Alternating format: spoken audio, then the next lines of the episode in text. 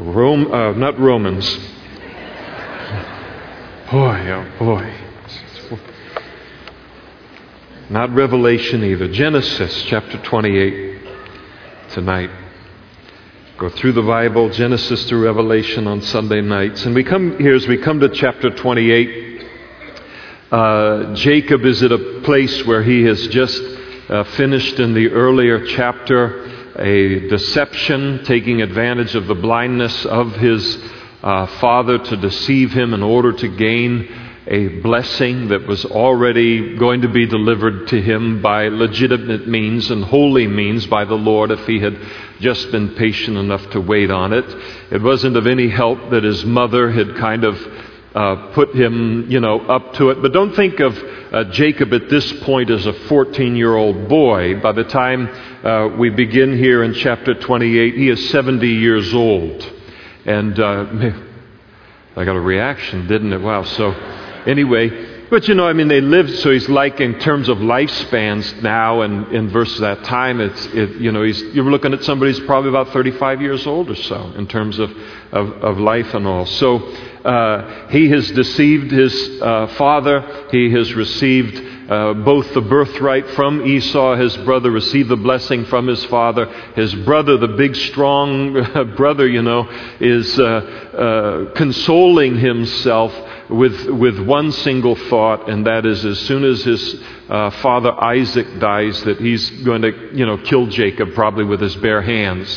Uh, Rebecca, the mother, uh, she realizes that she's in danger at this point of losing both of her sons in one day. And uh, in order to get some distance between them, she goes to Jacob and says, Listen, I don't want you to marry a wife among the Canaanites, the land that we're in, the promised land.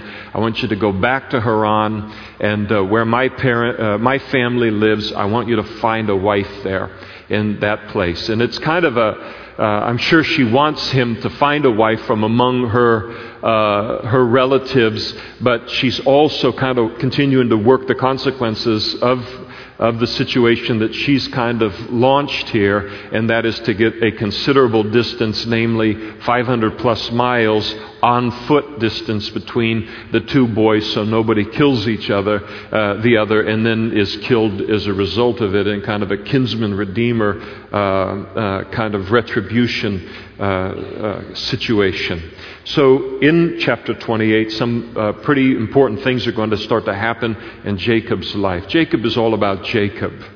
And if this isn't going to be like for Jacob, oh, yeah, I got a really good book on how to die to self in, in six weeks. It's a new me. Uh, he, is, he is so himself, you know, so carnal and so fleshly. But in chapter, um, and I laugh only because I recognize it on some level. But in chapter 28, he has his first encounter that we really understand, where he has a true encounter with God. And what's going to happen now in his life, and it needs to happen in every life, he's been not only raised in so called a Christian home, but uh, he's being raised uh, in the lineage of the patriarchs of Israel, the most important bloodline in, in human history and all, but he doesn't have his own relationship with God. He's living off of his dad's relationship with God, his dad's history with God, his mom's relationship with God, her history with God. It's time for him to get his own history with God, meet God for himself, and so that's going to start to happen in his life now. And that happens uh, for some people, boy, they just, it's just, it's a real easy, smooth transition that occurs uh, in their life, right from their parents' faith kind of straight on into their own. And then for others, it's a little rockier path on things. Uh, admittedly, a a, something that a person is responsible for and all, but the main thing is that we get there. And Jacob is going uh, to, to get there. And then Isaac called Jacob and he blessed him. And he charged him and said to him, You shall not take a wife from the daughters of Canaan. And Rebekah, Isaac's uh, wife, had already said, Listen, th- these Esau's Canaanite wives are just a grief to, to me. And so have it go to. Uh, uh, Padan Aram and uh, Aram and, and, and get a, a, wife there. So uh, Isaac realizes this is a good idea, and he said, You shall not take a wife from the daughters of Canaan, uh, like Esau. Arise, go to Padan Aram, to the house of Bethuel, your mother's father, and take yourself a wife from there of the daughters of Laban, uh, your mother's brother. And uh, so here is, is, uh, is Isaac, and at this point, he kind of um, wakes up and, and he, he gets serious about God again. He was serious about God in his 20s, and then, then he got more serious about his belly, and more serious about food, and more serious about the flesh and those things until he's willing to strive against God in giving uh, the blessing to the younger as God had, had demanded that it, it would be so. But now, here he is, he wakes up to the seriousness of being the spiritual leader of his home and being a spiritual influence to his son. And he's frittered away a lot of years uh, by just dipping into selfishness and carnality and, and ceasing to grow as a Christian, grow as a child of God. But the beautiful thing that we see from Isaac here is that it's never too late to turn that corner. And uh, some of us may be in this room as a mom or a dad, and we walked strong, strong with the Lord earlier in our life and all, and then took our life back and all carnality, and, and it's all about eating, drinking, being merry. Tomorrow we die, and yeah, you know, there's, there's enough sobriety about God that I know I'm going to heaven, and there's some marginal kind of spiritual influence within the family, but nothing like what it should be. And it's always all right to wake up to that fact and say, I can't change what's right behind me, but I can become what I know God has called me to do and to be in my family. I'm going to rise up tonight and I'm going to make a decision to lead this family spiritually. And that's what he does. It's never too late to do that. And uh, so the story can have a happy ending. So here is, here is Isaac his father Abraham goes to incredible lengths to find a, a, a godly wife for him in Rebekah. And more or less, but I mean, she slipped too. But, but at the outset, that's what he was looking for a godly wife, and there was no reason that she shouldn't have, you know, kind of continued to be that in a greater measure in, in her life. And then here is uh, Isaac. He comes behind his father, and and he is uh, doing less for his sons than his father did for him. Listen, when, when we are raised in the things of the Lord, or we come, you know, our parents have known the Lord, we should not be a lesser influence for godliness in our children's lives than our parents were in our lives. That should be something that is being built upon and ratcheted up as we continue to, to grow. That's a heritage that we shouldn't fritter away. That's a tremendous heritage that we should build on and, and build on for our, our children. So if we're sitting here tonight and, and here you are, uh, any of us as Christians, and our parents were way more spiritual, way more spiritually influential in our lives than we are in our children's lives. Turn from that. Turn from that. That's the way of Isaac. It's a way of regret.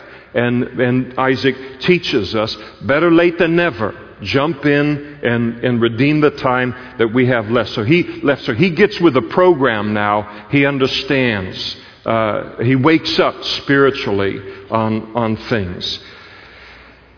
And so he pronounces the blessing uh, upon uh, Isaac now, in, uh, or Jacob rather, in, in verse 3. Remember, uh, Jacob had kind of gotten it out of him through deception. He thinks he's pronouncing the blessing upon Esau, and he's really pronouncing it upon uh, Jacob. Now it's kind of like all eyes wide open, and he now, nobody needs to, you know, con him or deceive him to pronounce the blessing that God had intended to be upon Jacob all along. He openly, again, gets with God's program here. May God Almighty bless you. Uh, Jacob already has the birthright. Now he gets the blessing to fulfill the birthright and make you fruitful and multiply you, that you may be an assembly of peoples and give you the blessings of Abraham.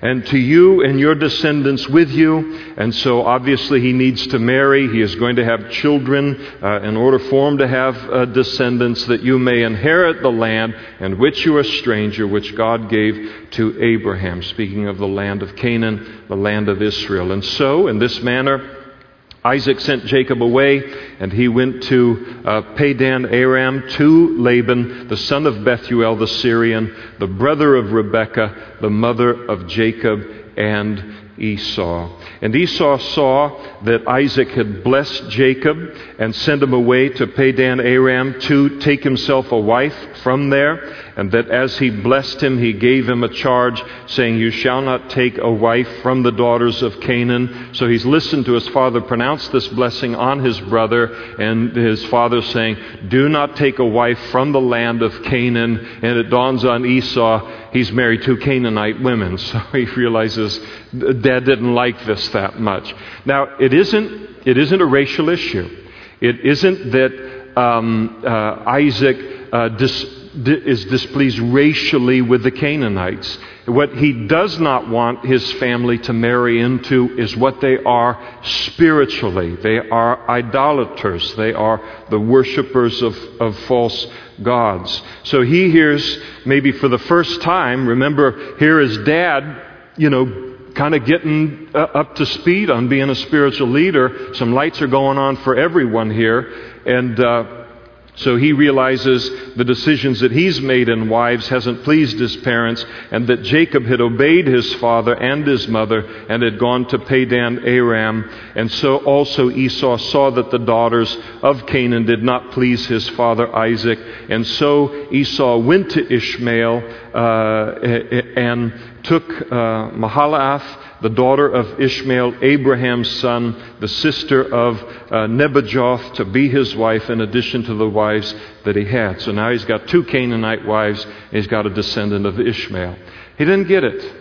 He just, he does not get uh, things. So he wants to please his parents, so he marries. Well, if, if what pleases mom and dad is, is marrying into the bloodline, then I will marry into um, the bloodline that came through Father Abraham, uh, you know, through Ishmael and Hagar, the mother of Ishmael. And so he marries into a bloodline that God has already clearly spoken about as being rejected, related to how he wanted to use this bloodline to bring a Savior and blessing into the world. So he still doesn't get it and uh, still making uh, bad uh, decisions. It, you know, and Esau doesn't have to end up being a tragedy. Uh, even though Esau wasn't called by God, and, and I, there's no doubt that God knew, you know, the makeup of these two as he gives the prophecy before they're even born into the world. You know, I don't have to be a patriarch to have a successful life. I don't have to have the blessing. I don't have to have the birthright. I don't have to be the head of anything to finish this pilgrimage and go to be with the Lord and for God to say, Well done, thou good and faithful servant, enter into the joy of the Lord. He calls all of us to do different things. And, uh, and so Esau had a chance to just walk with God, take spiritual things uh, seriously, and, uh, and he would have had a happy ending too. He just would not have been the, the head of, of the family. Now, Jacob went out from Beersheba and he went toward uh, Haran. And he also came to a certain place and he stayed there all night because the sun had set. So he's, he's making a 500 mile journey from uh, Canaan uh, to Haran, and, he, and, and, he's doing it on foot. There's no donkeys or anything. He's going out kind of with the clothes on his back and all. He's trying to make uh, good time. He's walking even into the place of, of dark. And, and he comes to this place where the, when the sun sets, and he's going to have a vision here. He's going to name the place uh, uh, Bethel in, in just a few verses. Bethel is, is located about 70 miles from where he began his journey. So he's been walking pretty good for about three days now to get to this place. And by the time he gets you know, he's not used to all this walking and all this kind of stuff. He kind of works with the herds and things like this, no power walking. And uh, so he gets the end of the third day and he's really tired. So the sun had set and he took, this is how tired he is. He took one of the stones of that place and put it at his head and he lay down in that place to sleep. Stone, uh, he, said, I need a pillow here just so I can lie on my side and have my head elevated a little bit. And uh, he can't find any wood that's softer than stone. So, pretty barren place that he is. And when you can fall asleep on a stone as a pillow, you're pretty whipped. And, uh, and he's, he's tired and all. And, and so he lays down in that place in, in order now uh, to, to sleep. And then he has this dream. And behold, there was a ladder that was set up on the earth. So the bottom of the ladder is on the earth, and its top reached up into heaven. Now, better than a ladder, just so you can look at a ladder, big wide ladder if you want, but it might be better to picture in your mind very wide staircase, kind of from the lower story up to the upper story. A wide enough staircase, say in your house or a building, where there's enough room for considerable traffic going up and considerable traffic going down. That's kind of what he's, he's seeing in his, his vision here. So there's this ladder that's set up, and the bottom is on the earth, the top reaches into heaven, and there the angels of God are uh, ascending and descending uh, on this ladder. So he's seeing all of this angelic activity going on there. And, uh, and so he's, he's coming to the realization that God is very, very active in this world. Remember, angels, right of the book of Hebrews, they're ministering spirits under the heirs of salvation. Their greatest work that they're doing on the earth, though they're unseen, God's just giving Jacob a chance to see how much heavenly activity there is going on around just his life. It isn't like he's found a portal, you know, into the eternal kind of deal, and if we can just find that place on the earth, you know, then we can enter in and, and make a science fiction movie on that. What God is showing him is that there's this kind of activity all over the place in the world. There's tremendous activity under the direction of God, directing his angels toward his work here on the earth. Now, it may not, there may be different sized ladders. Uh, I doubt the ladder's too wide related to my life. I'm not a patriarch. There's considerable spiritual activity completely unknown to Jacob going on around his life. I, am sure that for any of us, though, if God said, All right, I'm going to give you 48 hours to see what goes on in the spiritual realm around you, we, you know, our eyes would be all bloodshot. There's, I mean, there's some pretty wild things happening in that spiritual realm. And uh, he's just getting a glimpse at what's going on associated with, with his life, which is considerable activity because he is of Abraham, Isaac, and Jacob fame. The Messiah is going to come into the world through his life. Uh, heaven is very, very involved in, in his life. And so here the angels up and down and, and all. And then behold, verse 13, the Lord stood above the ladder. So he's in control. He's, he's the one that's uh, orchestrating, telling what's going on. He's, he's overseeing the whole thing. And he stood above it. And he now says to Jacob, I am the Lord God of Abraham, your father and the God of Isaac. So God, Jacob now gets an introduction to the Lord here. And uh, then the Lord says, The land on which you lie, talking about Israel, I will give to you and your descendants. So again, we look at it, the whole argument over the land of Israel. God has said, Abraham, I'm giving it to you and your descendants. Isaac, I'm giving it to you and your descendants. Not giving it to, it's not the lineage of Abraham, Ishmael, and whoever. It's the lineage of Abraham, Isaac, and Esau. No. It's the land is given along with, with this promise to be a blessing of the whole. It's given to the descendants of Abraham, Isaac, and Jacob. And maybe before we get through our uh, study tonight, we're going to see that 12 sons come out of Jacob, the 12 tribes of Israel. The land belongs to the Jews. The land belongs to the Jews. It's given to them by God. Now, I don't have a beef with that because I'm half Scottish and half Irish. But, but that's just the way that it goes. I accept that. God gets to give whatever part of the land He wants to give to, to, to whoever he wants to in the whole world. So the land on which you lie, I will give to you and your descendants. Esau is out. God bless Esau, but he's out on, on that, that whole land and blessing thing. And also your descendants shall be as the dust of the earth. Uh, you shall spread abroad to the west and to the east, to the north and to the south, and in you and in your seed, here's the bigger thing than the land. It's, the, it's what's going to come out of his bloodline. All of the families of the earth shall be blessed because Jesus was born into the world through that bloodline, physically born into the world.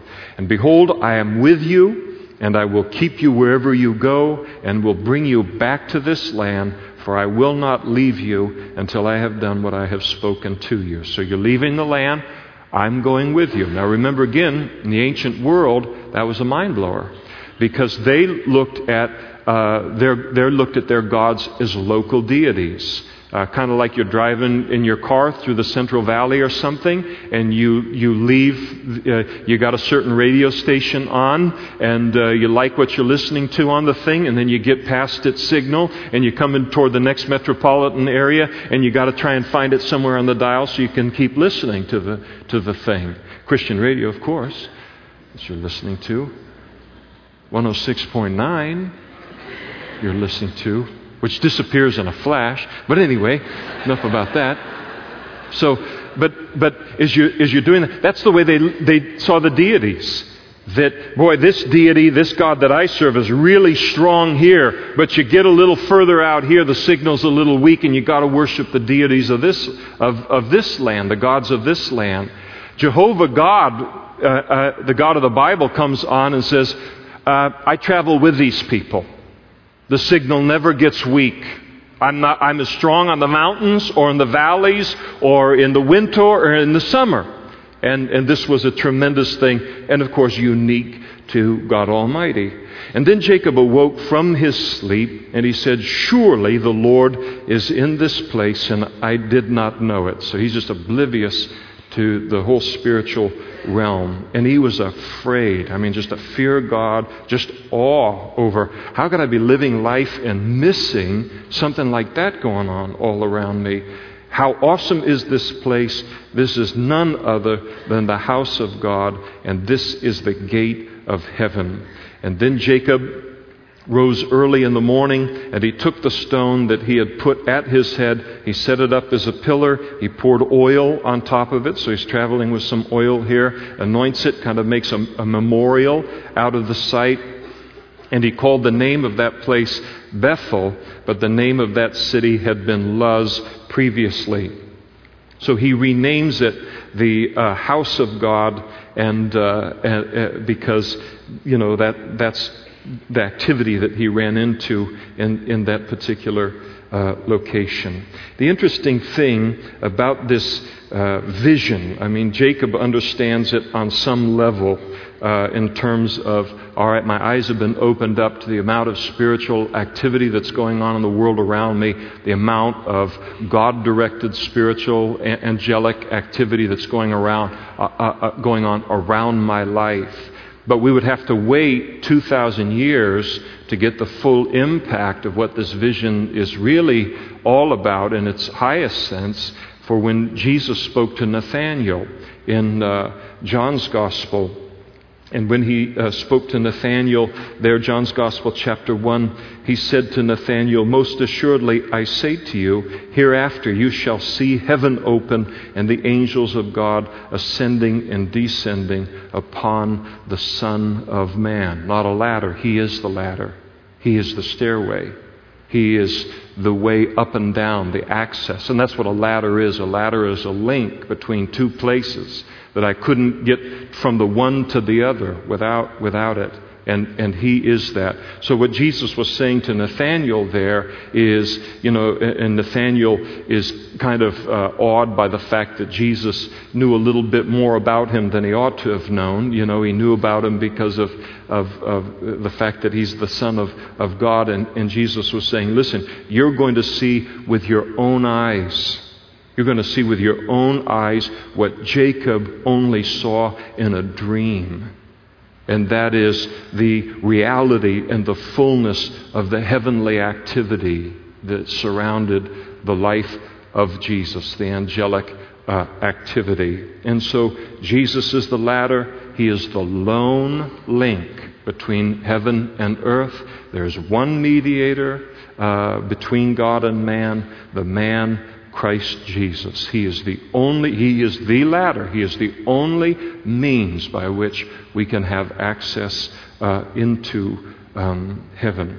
Now, it's interesting to me, and the, the Bible is just full of amazing grace, because God appears to Jacob here in this dream at a time where you would just think nobody would want anything to do with him. I mean, it looks like he's just thrown his life away. He's just made all of these bad decisions. He's burnt bridges to home. His brother hates him and wants to kill him. And, he, and he's just about ruined his life with his own carnal tendencies to lie and to deceive and to manipulate. Nobody wants anything to do with him. He's heading from his hometown to a land that he's never been to before. He's doing it all alone because that's the kind of life that his personality and his ways is produced. And at that, that moment in time where it looks like he's trashed his life when it's not even half over, God comes to him and gives him the greatest revelation uh, of him that, that he had had thus far in his life. Gives him a tremendous revelation of, again, the angelic activity, the supernatural activity surrounding his life. You are Jacob. You are such a bad boy. Look what you've made of your life. Look what you've done. Look at what your everything can produce, Mr. Manipulator Man and Mr. Hurt Other People Man and get out ahead and take advantage of even your father's blindness man. And, and yet, right there in that place, God comes in and gives him a tremendous revelation of God's call and plan for his life. It's grace. You say, I don't understand it. That's grace. You don't understand grace. And, and God, he, he, he, He's so faithful to meet Jacob where he is and then, and then to walk him uh, from that. And so the Lord gives great promises to him, and as I said, he wakes up and he, he builds this monument now uh, in order that he wouldn't forget the location and he wouldn't forget the event, calls it the house of God. And then this is, this is Jacob. He gets more Jacobier. But I mean, this is, this is such him, verse 20. So after this great vision, the dream that the Lord's given then Jacob made a vow, saying to God, this is what he says to God. If God, never start with that. If, if you, don't ever, something's wrong with that prayer. Okay? Because I'm the initiator, now got, and God's the responder. No, God's, God's the initiator, we're the responders. But this is where he is, and the Bible records it for us. So he makes a vow and he said, If God will be with me and keep me in this way, if he's going to be true to his word to me, uh, in this way that I'm going, and if He gives me bread to eat and clothing to put on, keeps me fed and clothed, so that I come back to my Father's house in peace, then the Lord shall be my God. Talk of, he must have been in some self esteem classes or something. I mean, a pretty you know, uh, inflated sense of his value. Can you imagine what God's doing up in heaven related to this? Gabriel, Michael, what a day. You know, this is terrific. Break out, you know, the sparkling apple cider and, and uh, let's have a toast. Jacob has, you know, deigned to allow me to be his God today if I'll just do everything that he wants me to do, you know. Like God's supposed to be, oh, good, we got Jacob on our side. Phew. This is one of the greatest days in, in eternity, if you counted days in eternity. So this is, the, this is the kind of thing that he's doing. And then notice, you think it can't get any worse. And this stone, which I have set as a pillar, shall be God's house, and all that you give me, God. Listen, every, I just want you to know, I'm a pretty, pretty fair guy. Of all that you give me, I'll give you a tenth back. such a deal, such a deal. I mean, he is such a Jacob in this whole thing. It's just ridiculous. And, you know, I mean, you look at it and you kid about it, but he is just flat out sincere in what it is that he is saying to God. And he's still such a manipulator and so, you know, un, it's just unseemly to look at and, and hear what it is that, that he is, uh, is saying. But he's talking to God. And it's a start. And I think back, not very often, because it's too humiliating. I think back in the early days of my walk with the Lord. There's enough to humiliate me today. So don't think, you know, uh, 26 years have brought it to an end. But some of the deal making and prayer with God and, and all of that. And isn't it wonderful? I know you're no different on, on things. Isn't it wonderful how God meets us where we are and then He takes us from there? And that's what He's going to do with Jacob. He meets us where we are tonight. He knows fully what we are. He knows, as has been said, what He's getting when He gets us, and that is a project. And He's willing to accept that. And now He's going to take us and make us into something that's very, very beautiful by heaven's standard. And I just love this picture because Jacob is just so ugly in a spiritual and personal kind of sense, and, and it doesn't deter God. God says, I've got grace for that. And, and I'm going to I'm going to turn him into something really, really special. And, and the Lord does it. And we understand that in our lives, uh, don't we? So uh, he meets us where we are, but he's so faithful not to leave us there. Chapter 29. And so Jacob went on his journey, and he came to the land uh, of the uh, people of the east. So he finally comes to Haran and uh, Padan Aram, and he looked and he saw a well in the field, and behold, there were three flocks of sheep lying by it, for out of that well they watered the flocks, and a large stone was over the well's mouth. Now, we're going to see in just a verse or two that this is the mid- near the middle of the day. So we're looking at somewhere between 11 o'clock and 2 o'clock. It is no time for shepherds to have already pulled their flocks out of the field and to bring them in and call it a day at noon or call it a day at 11 o'clock and then bring the sheep in in, in order for them uh, to be watered. But that's what's happening here, and uh, they're gathered around this well. The Bible speaks about a large stone that's put on the well's mouth. That talks about the, that speaks to us of the value of a well in. Um, in that part of the world, very arid part of the world, so water almost priceless in certain places. And so they put a rock over that well so that it wouldn't be left open and then some lamb or something fall into the well down and then drown and die in the well and then rot in the well and then now the well's been poisoned. So it's a means of, of protecting something that's very, very uh, valuable. And he, and he looked, and uh, uh, verse 3 now all the flocks would be gathered there, and they would roll the stone then once all the flocks showed up. So that there, three were there, evidently more needed to come before they'd roll that stone back. And they'd roll the stone from the well's mouth water the sheep, and then they put the stone back in its place on the well's mouth. And uh, so Jacob said uh, to the people that are gathered around there, My brethren, where are you from? They said, We're from Haran. And he said to them, Do you know Laban, the son of Nahor? And they said, We know him. I mean, they're really tight lipped. It's nothing good, nothing bad. It's just like, We know him. Everybody knows Laban. Nobody wants to a second time, but everybody knows who your uncle is. You probably shouldn't have said anything uh, about it. We know him. And so he said to them, Is he well? They said, He's well. And look, his daughter Rachel is coming with the sheep. And then Jacob said to these uh, shepherds, Look, it's still high day. It's the middle of the day.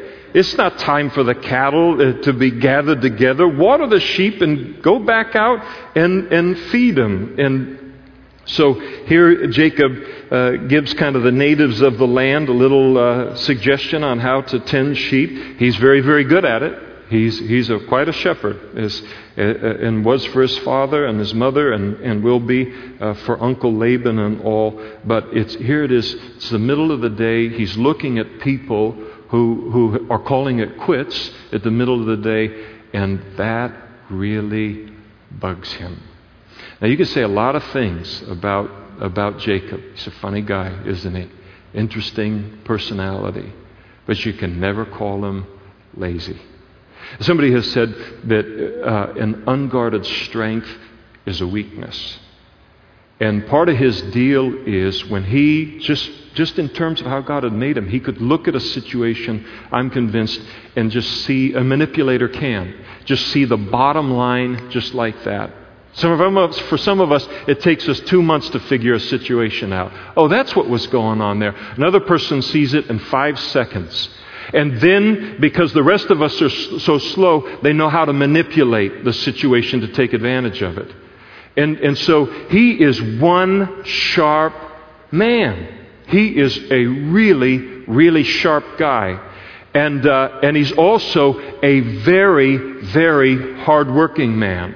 And he seems to be intolerant of laziness or this kind of thing, I'm sure, just drove him crazy. One o'clock, get out of here. What are you doing around the way? He, he does, these aren't his family, these aren't his friends. He met them an hour ago.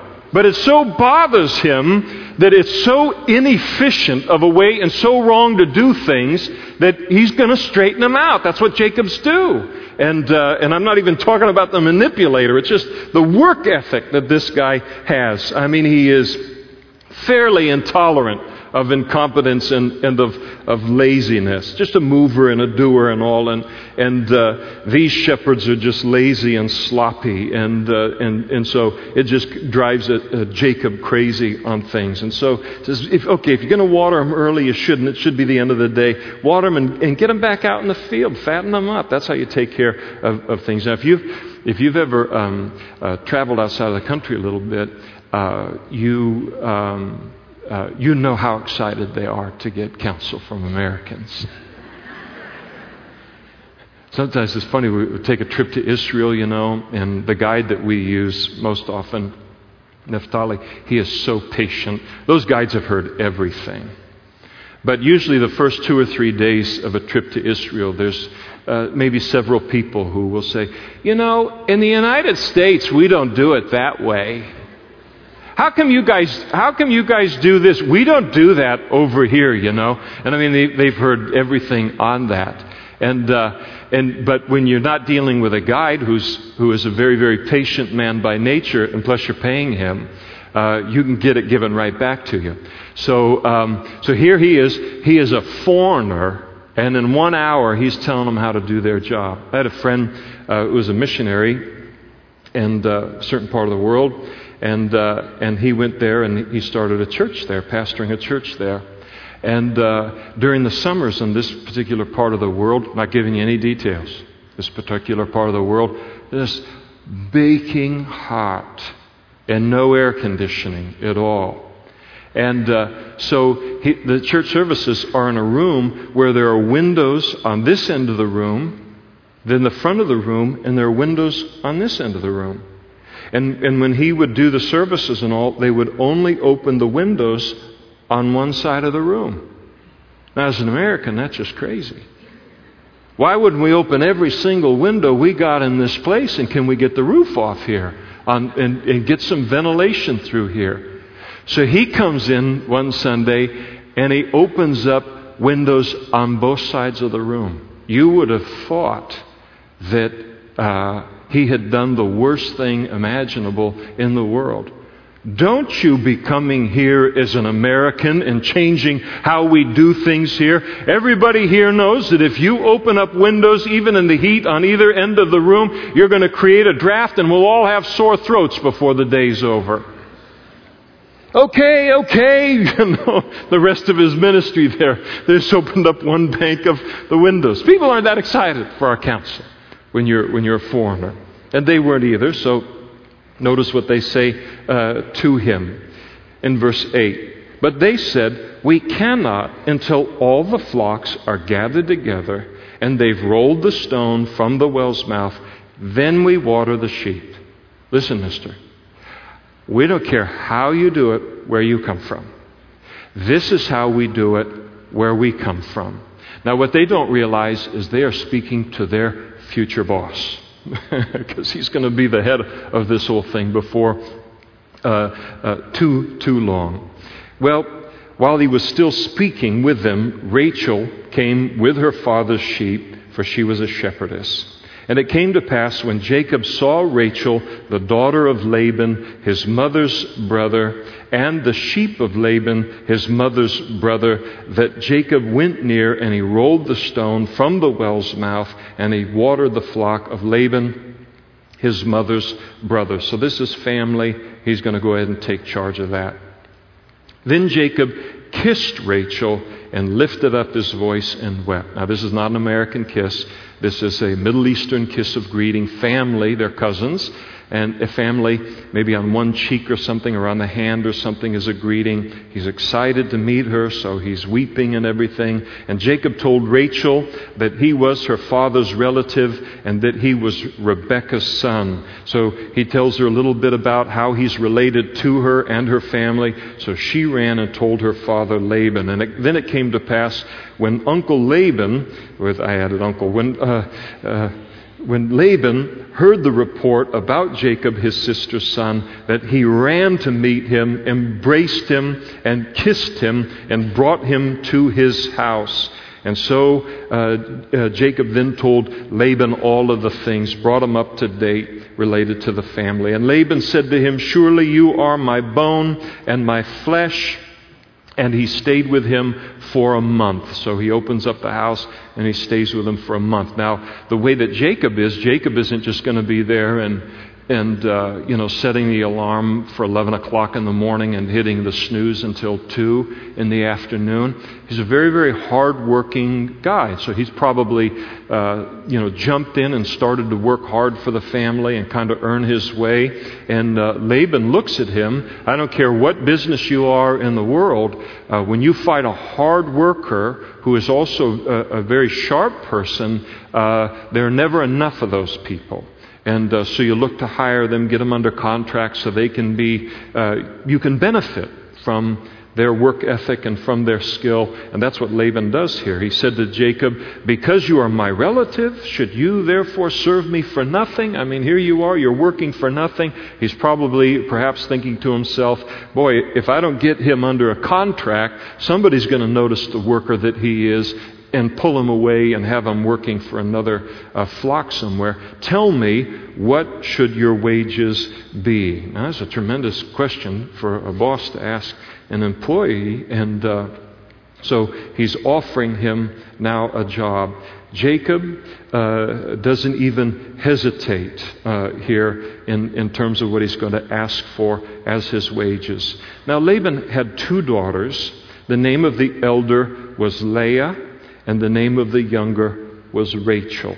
And Leah, the older, her eyes were delicate. And so, um, and another way of translating it is her eyes are weak.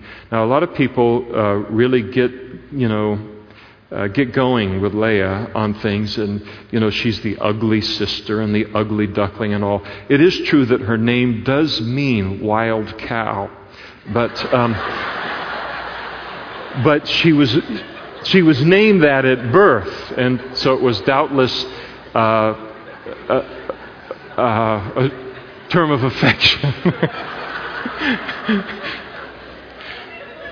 Come on, honey, you hold the wild little wild cow here right now. But you know, it doesn't mean you know some kind of thing like this. So her eyes probably were not like the the eyes and all that were, you know, considered to be the most beautiful in that part of the world, you know, very dark, deep, rich kind of eyes that her sister possessed. But it doesn't mean that she was, you know, ugly or something, something like that. We don't really know that. It's, it's funny, you know, where people go on that, but I'm, I'm not inclined to think that, that that's the case. The Bible says, you know, love hopes all things, right? And so, but, but clearly, she was a physical second to her younger sister because we're told that Rachel was beautiful of form and appearance. Beautiful face, beautiful figure, as my mother would say.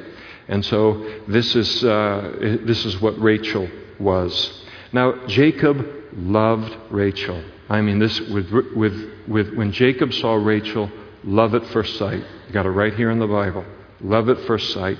And so he said to Uncle Laban, I will serve you seven years for Rachel your younger daughter. Wow. Seven years?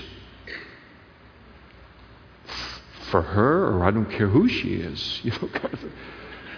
But that, that's the way that love. To give you an idea, the uh, see he's he isn't like Abraham sending his servant to get a son, uh, a, a bride for his son Isaac. Uh, Abraham's got tremendous wealth to pay the dowry in order to purchase the bride. Jacob shows up on the scene. He has nothing. So all he can do is kind of indebt himself in order to get, to get this woman that he wants to marry. A, a realistic and a very handsome offer, generous offer, would have been to offer one year's labor for the daughter and he offers seven years. And that's the way that love is. And, and, uh, and it's pretty great that way. Now, you imagine you put yourself in her place, and she finds out later that guy, seven years. We probably wouldn't have got more than 14 months from anyone in the village. Seven years from this guy for you. I mean, what that would do in her heart and, and, what, and, the, and the whole reason he did it is he is a, he's just a conniver and a manipulator, but, but there is love in that heart too. And uh, so he's not a machine or anything like that. He loves her, and I mean, he is willing to sacrifice, wow, in order to make sure that, that uh, that's, that's the wife that I, I want to have. I mean, this is, it's really a beautiful picture of, of his love for her. And Laban said, Well, it's better that I give her to you than should give her to some other man. He, trust me, when Laban heard seven years, he just, he couldn't believe his ears. Jackpot, Jack. I can't believe seven years. I mean, I was hoping at the most for a year and a half or something. Seven years. But he's playing it cool here. Well, you know, I might as well give her to you as much as some other guy in the village or something like that. And he knows he's come out way ahead. So he says, Stay with me. All right, there's an agreement now on this. And so Jacob served seven years. I mean, it just t- takes a little while to count to seven. Seven years he worked for Rachel, and they seemed, it's one of the most beautiful verses on love in the whole Bible, and they seemed only a few days to him because of the love that he had for her. He loves her. And he is willing to work and he is willing to wait seven years for her. I'll tell you, it's a pretty good test for love. Pretty good test for love. Well, it, a couple times in the, the, history of the church, there have been uh, a couple maybe come in uh, in more in like in the early days on things, just because I don't I don't do premarital counseling these days, just because there's no time for that. And uh, but somebody would come in and say, "Listen, we need to get married this Saturday." You know, really? Wow. And how long have you known each other? Two weeks. Two weeks? Wow. So you guys like know each other. Wow. I mean, just pretty, whew, two weeks. And I mean, how well can you know a person in two weeks on things? So, but they're, they're racing, you know, and uh, it's got to happen and everything. If, if this, one, we're going to go to another church to have them do that thing, you know, and, the, and, and the Bible says, 1 Corinthians 13, that agape love is long suffering. It is patient. Eros love is not. Uh, lust is not. But God's love is patient. It will wait, it will sacrifice, it will endure in order to have the, the uh, object of, of its love on things.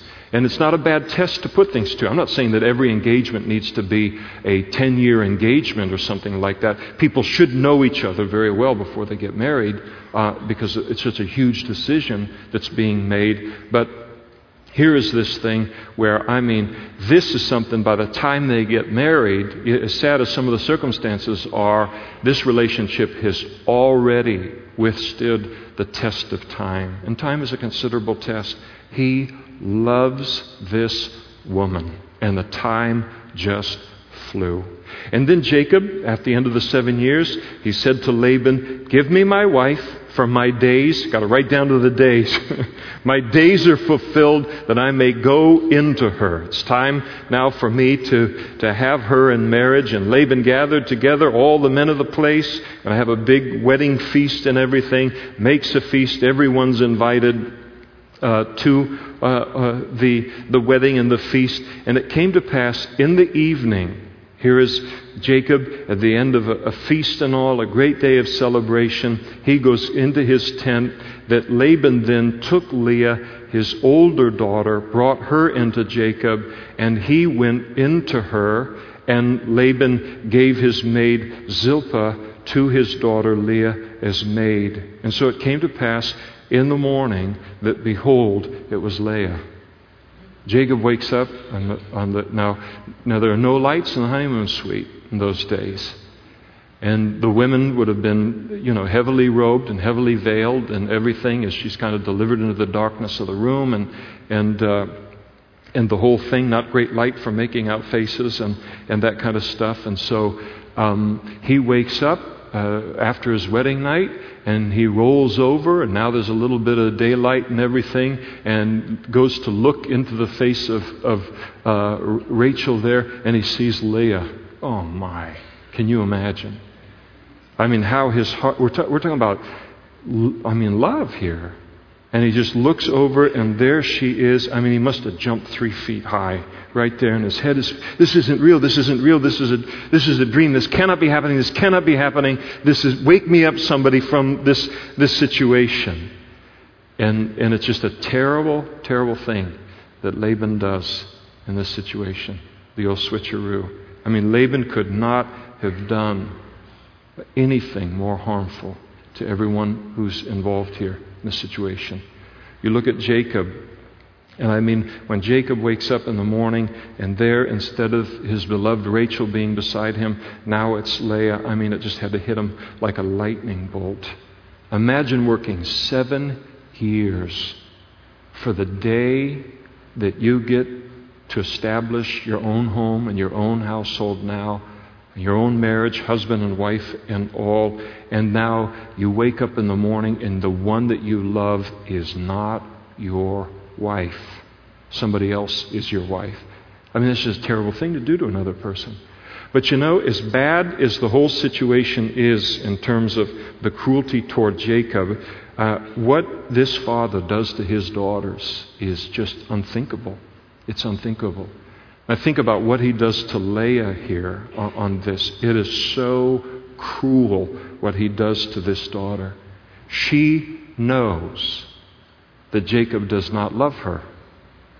And that whole night, she knows that Jacob thinks that she's Rachel. And that's her sister. That's her sister.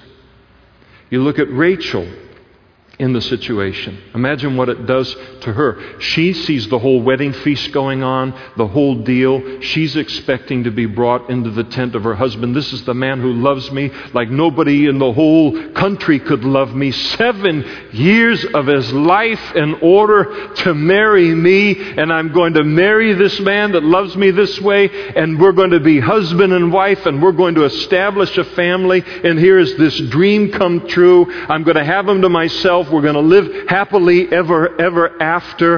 And instead, on the night of the wedding, her father does this thing to her and, and to the sister and, and to Jacob. I mean, you think about the damage that was then done to the relationship between the two sisters.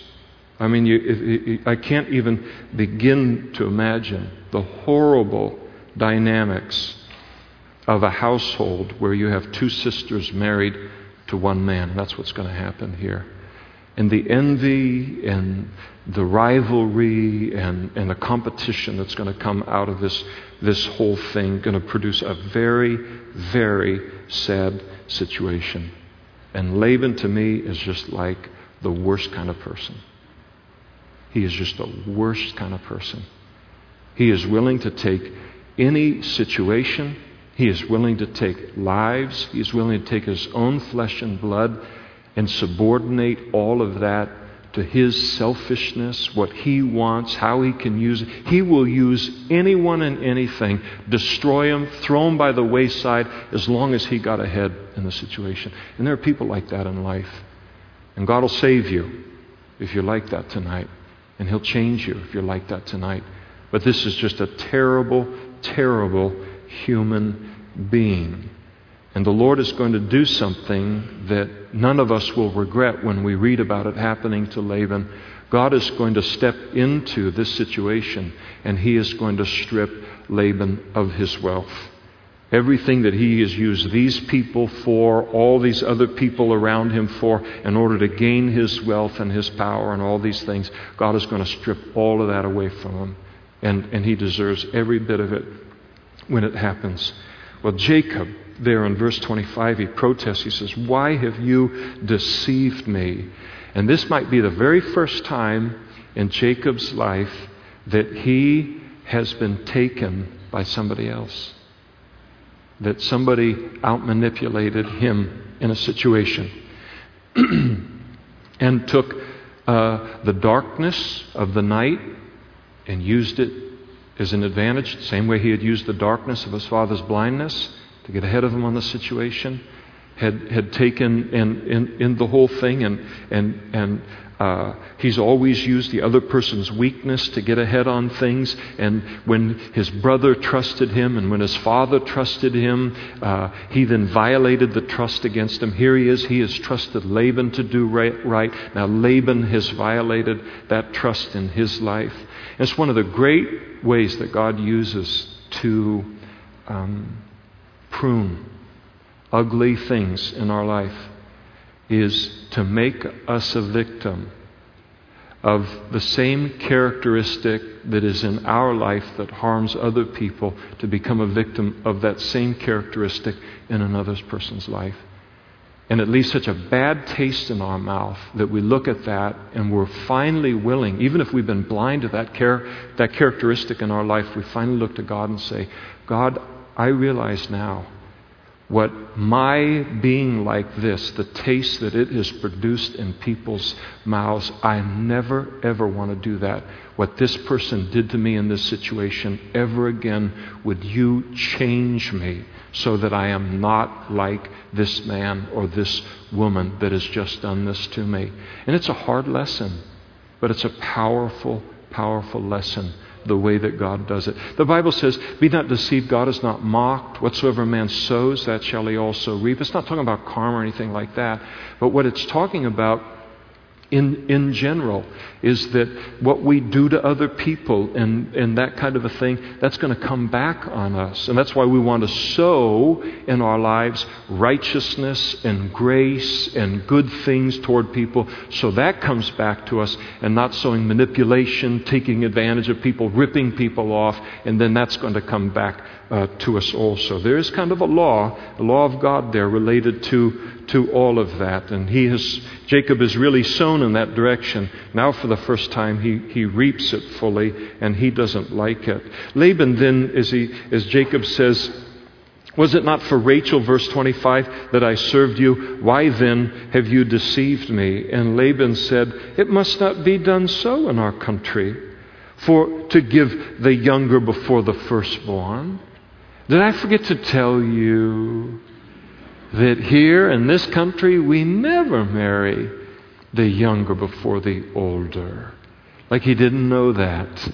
For seven years, this man has been sitting on what he knows he's going to do to all three of these human beings. Just disgusting. Really, really disgusting. And, and so here he comes up. This is his excuse and, and all uh, in, in it. And then, so he, he ha- offers a solution related to this. Fulfill her week, Leah's week, and her wedding was a week long affair.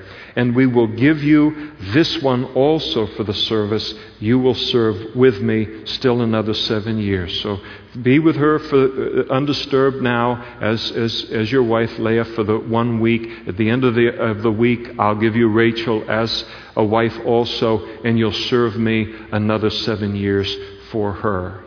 See the, the manipulation on the thing. Jacob would have never agreed to work seven years for Leah. He didn't love Leah. Nothing wrong with Leah. He didn't love her. And, and so here he knows, I know how to get 14 years out of this guy. And so he's just working the whole situation that way.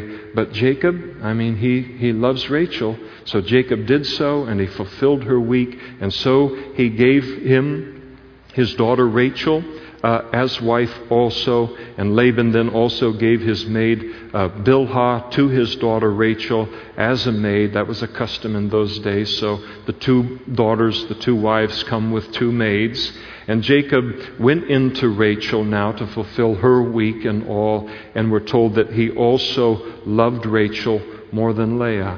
And, and that's, that's sad. And Leah's going to pay a, a real, it's going to be a very sad life for her, uh, as we're going to read in the coming couple of chapters and things.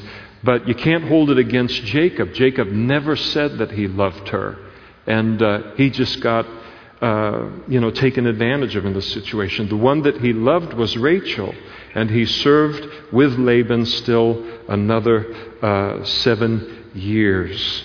And when the Lord saw that Leah was unloved, God saw the situation and uh, saw the miserable situation that Leah uh, w- was in, given in marriage to a man that didn't want her and doesn't, uh, doesn't love her at all. So he, he, fully aware of it, he knows how to step in with some grace. And so he does by starting to bless her with sons. And so Leah conceived and bore a son, and she called his name Reuben. And the reason why she called him Reuben, the w- word Reuben means see a son, for she said, The Lord will surely look on my, looked on my affliction, and now therefore my husband will love me. And so she uh, names him. It, the child comes out, Reuben, see a son. And in that culture, they placed great value upon women who had, could have children, and then especially women who, who produced uh, male uh, children. And so she sees this child as a gift from God, as an expression of, of God's grace in her life. And so, see a son, you know, everybody else may not like me, nobody else may love me in this relationship, but God loves me in this relationship. It's very sad, but that's what's going on. And then she has the desire that as a result of bearing a son for Jacob, he will then, in turn, his heart will start to become loving toward her. And then she conceived again and bore a son and said, Because the Lord has heard that I am unloved, and he has given me this son also. And she called his name Simeon, which means uh, hearing. And so uh, she names uh, Simeon as a witness to the fact that God has heard of her condition in heaven as an unloved wife in a difficult marriage, and he has blessed her now in this way. And she conceived again and bore a son, and said, Now this time my husband will become attached to me because I have borne him three sons, and therefore she called his name Levi, which means joined or attached. And so it appears that um, Leah, at this particular point, has given up on being loved by Jacob. She doesn't, she's not even looking for love now. She's just hoping he'll become attached to her, that there'll be some, some kind of a, a, a, a important relationship uh, between uh, the two. And she names him Levi. And when she conceived again and bore a son, and she said, Now I will praise the Lord, therefore she called his name Judah, which means praise, and then she stopped bearing. And so now it appears that, uh, again, she gives up on the fact that God is, uh, or that Jacob is going to love her. And so she names this fourth son, Judah, as an expression of praise praise, well, I'm going to praise the only one that I do know that loves me in this whole mess, and that is God. And so she calls the boy Judah. And so these names named after the circumstances that they were born into. Now it's interesting. Um, here is Leah, the unloved wife and, and it's interesting that it is through Jacob and Leah, not Jacob and Rachel, that the tribe of Levi comes into existence. That's, that's Leah's blood. And then the tribe of Judah. It's significant because it is through the tribe of Levi that the priestly tribe is going to come. The spiritual leaders of the nation of Israel. And uh, that comes through Leah. And then the tribe of Judah, that came through Leah, not through Rachel. The tribe of Judah, of course, is the tribe, or, uh, you, you, know, the, it's the bloodline that Jesus came into the world through, the lion of the tribe of Judah. He is a descendant of Abraham, Isaac, Jacob, and uh, Judah. And it is through the bloodline of Leah. They could almost stop bearing at this particular point. There's a lot more sons on the way and daughters we'll get to, Lord willing, next week. But in terms of the super, you know, big things that are going to impact Jewish history, uh, a significant part of it's already been taken care of in these first four sons uh, that have been uh, born here in, uh, in all of this. Well, let's stand together and we'll close in prayer tonight. The worship team would come forward. That'd be great.